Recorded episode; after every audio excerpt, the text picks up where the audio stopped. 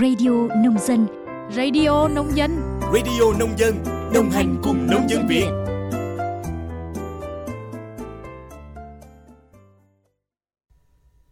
Biên tập viên Minh Quân xin kính chào quý vị và các bạn thính giả của Radio Nông Dân. Quý vị và các bạn đang nghe bản tin nhịp sống nông thôn mới. Bản tin hôm nay ngày 22 tháng 1 năm 2024 sẽ có nội dung về sự kiện của Hội Nông dân trên toàn quốc và tình hình hoạt động sản xuất của ngành nông nghiệp.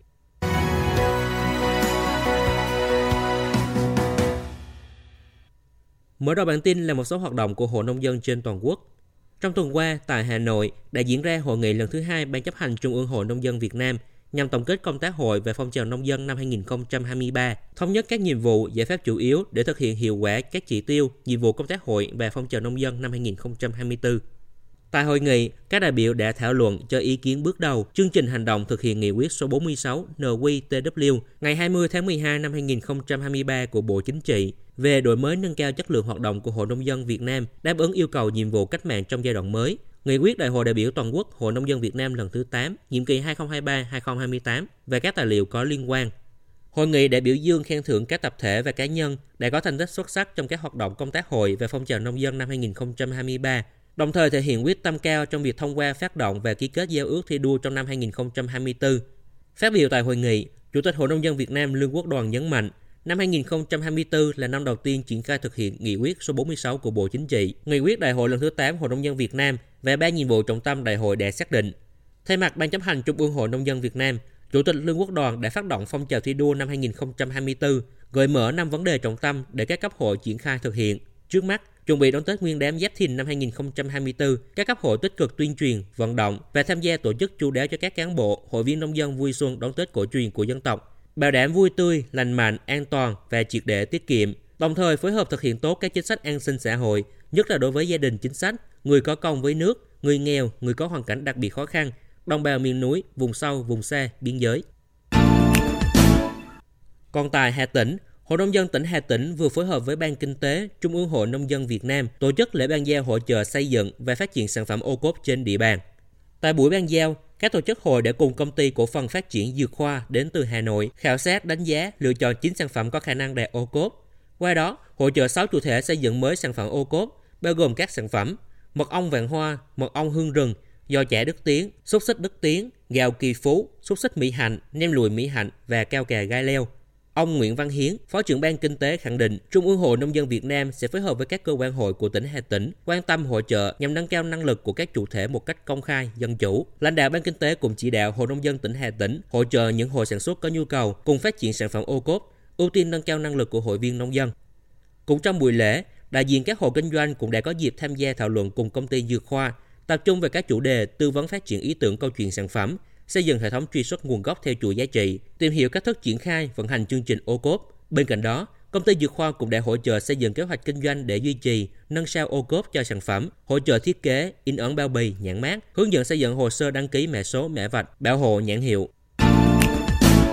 Chuyển sang một số thông tin nổi bật về nông nghiệp. Văn phòng Chính phủ vừa có văn bản số 381 VPCPNN ngày 17 tháng 1 năm 2024 truyền đạt ý kiến chỉ đạo của Thủ tướng Chính phủ Phạm Minh Chính về việc thực hiện các giải pháp hỗ trợ nông dân phát triển nông nghiệp, kinh tế nông thôn bền vững. Nội dung công văn nêu rõ, vào ngày 30 tháng 12 năm 2023, tại trụ sở Chính phủ, Hội nghị Thủ tướng Chính phủ đối thoại với nông dân Việt Nam năm 2023 đã diễn ra với chủ đề Nông dân là chủ thể, trung tâm trong phát triển nông nghiệp, kinh tế nông thôn và xây dựng nông thôn xanh, bền vững. Để kịp thời tháo gỡ các khó khăn vướng mắt hỗ trợ nông dân, phục hồi phát triển nông nghiệp nông thôn bền vững, Thủ tướng Phạm Minh Chính đã yêu cầu các bộ Nông nghiệp và Phát triển nông thôn, Tài chính, Công an, Kế hoạch và Đầu tư, Lao động Thương binh và Xã hội, Khoa học và Công nghệ, Công thương, Thông tin và Truyền thông, Tài nguyên và Môi trường, Ngân hàng Nhà nước Việt Nam, Hội nông dân Việt Nam và Ủy ban Nhân dân các tỉnh, thành phố trực thuộc Trung ương còn thực hiện nhiều nhiệm vụ trọng tâm đã nêu trong văn bản chỉ đạo. Trong đó, Thủ tướng giao Hội nông dân Việt Nam tiếp tục tập trung đổi mới công tác tuyên truyền,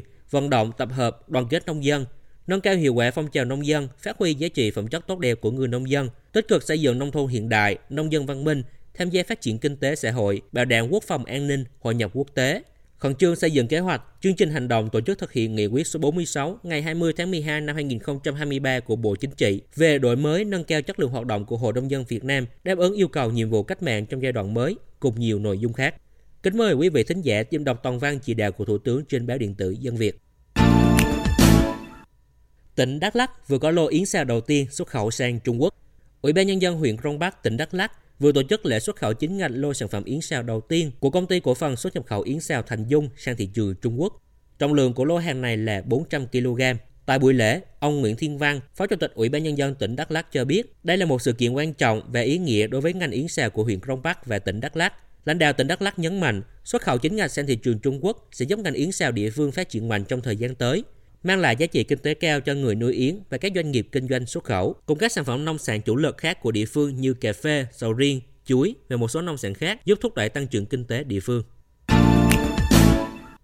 Mới đây, Hiệp hội chăn nuôi tỉnh Đồng Nai vừa có văn bản hỏa tốc gửi đến Thủ tướng kiến nghị tình trạng heo nhập lậu vẫn đang diễn ra phức tạp mặc dù đã có chỉ đạo từ người đứng đầu chính phủ. Cụ thể, văn bản trên có nội dung sau khi Thủ tướng Chính phủ Phạm Minh Chính ký công điện về việc ngăn chặn, phát hiện và xử lý nghiêm các trường hợp buôn bán, vận chuyển trái phép heo qua biên giới Việt Nam vào tháng 8 năm 2023, tình trạng heo nhập lậu từ Campuchia và Việt Nam vẫn diễn ra phức tạp. Điều này làm ảnh hưởng đến sản xuất trong nước, gia tăng nguy cơ lây lan các loại dịch bệnh nguy hiểm. Theo nhiều nguồn tin Hiệp hội chăn nuôi tỉnh Đồng Nai nắm được, vào thời điểm cận Tết Nguyên đáng, nhu cầu tiêu thụ thịt heo trong nước tăng cao nên việc nhập lậu tiếp tục tăng đột biến. Cụ thể, trong hai tuần đầu của năm 2024, Trung bình mỗi đêm có khoảng từ 6.000 đến 7.000 con heo từ Campuchia nhập lậu vào Việt Nam thông qua một số cửa khẩu ở các tỉnh miền Đông Nam Bộ và biên giới Tây Nam. Hiệp hội chăn nuôi tỉnh Đồng Nai kiến nghị Thủ tướng Chính phủ, Bộ trưởng Bộ Nông nghiệp và Phát triển Nông thôn lập các đoàn kiểm tra, kiểm soát lực lượng thú y các địa phương, ngăn chặn việc vận chuyển, buôn bán trái phép heo vào Việt Nam trên tuyến biên giới, cửa khẩu, đường mòn, lối mở. Từ ngày 1 đến ngày 6 tháng 2 tới đây, tỉnh Quảng Ninh sẽ tổ chức hội trợ ô cốt Quảng Ninh xuân 2024 sự kiện có quy mô 200 gian hàng và sẽ diễn ra tại Cung Quy hoạch Hội chợ và triển lãm tỉnh Quảng Ninh ở phường Hồng Hải, thành phố Hạ Long. Hội trợ ô cốt Quảng Ninh Xuân 2024 được tổ chức nhằm cung cấp nguồn hàng hóa phong phú, có chất lượng tốt, phục vụ người dân, du khách đón Tết Nguyên đán Giáp Thìn năm 2024. Đồng thời, đây cũng là dịp để các doanh nghiệp, hợp tác xã, cơ sở sản xuất sản phẩm ô cốp tỉnh tìm kiếm thông tin thị trường, kết nối tiêu thụ sản phẩm. Nằm trong chương trình hội trợ, ban tổ chức sẽ bố trí sân khấu phục vụ chương trình nghệ thuật mừng đảng mừng xuân Giáp Thìn năm 2024 gắn với lễ khai mạc hội trợ và công bố xếp hạng các sản phẩm ô cốp Quảng Ninh năm 2023. Sau đây là một số thông tin dự báo về tình hình thời tiết trong những ngày tới. Theo Trung tâm Dự báo Khí tượng Thủy văn Quốc gia, hiện nay không khí lạnh đã ảnh hưởng đến hầu hết khu vực phía Đông Bắc Bộ, một số nơi ở khu vực phía Tây Bắc Bộ và Bắc Trung Bộ. Dự báo các khu vực trên đất liền, trong ngày và đêm 22 tháng 1, không khí lạnh được tăng cường mạnh thêm và ảnh hưởng đến khu vực Bắc Bộ, Bắc Trung Bộ, hầu hết khu vực Trung Trung Bộ và sau đó ảnh hưởng đến một số nơi ở Nam Trung Bộ. Gió Đông Bắc trong đất liền duy trì cấp 2, cấp 3, từ ngày 22 tháng 1 mạnh lên cấp 3, vùng ven biển cấp 4, cấp 5, giật cấp 6, cấp 7. Dưới tác động của gió mùa Đông Bắc, Bắc Bộ và Bắc Trung Bộ trời rét đậm rét hại. Từ chiều tối và đêm ngày 22 tháng 1, ở khu vực từ Quảng Bình đến Thừa Thiên Huế trời chuyển rét. Trong đợt không khí lạnh lần này, nhiệt độ thấp nhất ở Bắc Bộ phổ biến từ 7 đến 10 độ, khu vực vùng núi Bắc Bộ từ 3 đến 6 độ, vùng núi cao có nơi dưới 0 độ. Khu vực Bắc Trung Bộ từ 9 đến 12 độ, khu vực từ Quảng Bình đến Thừa Thiên Huế từ 13 đến 16 độ. Còn với trên biển, trong ngày 22 tháng 1, ở vịnh Bắc Bộ có gió đông bắc mạnh lên cấp 6, cấp 7, giật cấp 8, cấp 9, sóng biển cao từ 2,5 đến 3,5 m, biển động mạnh.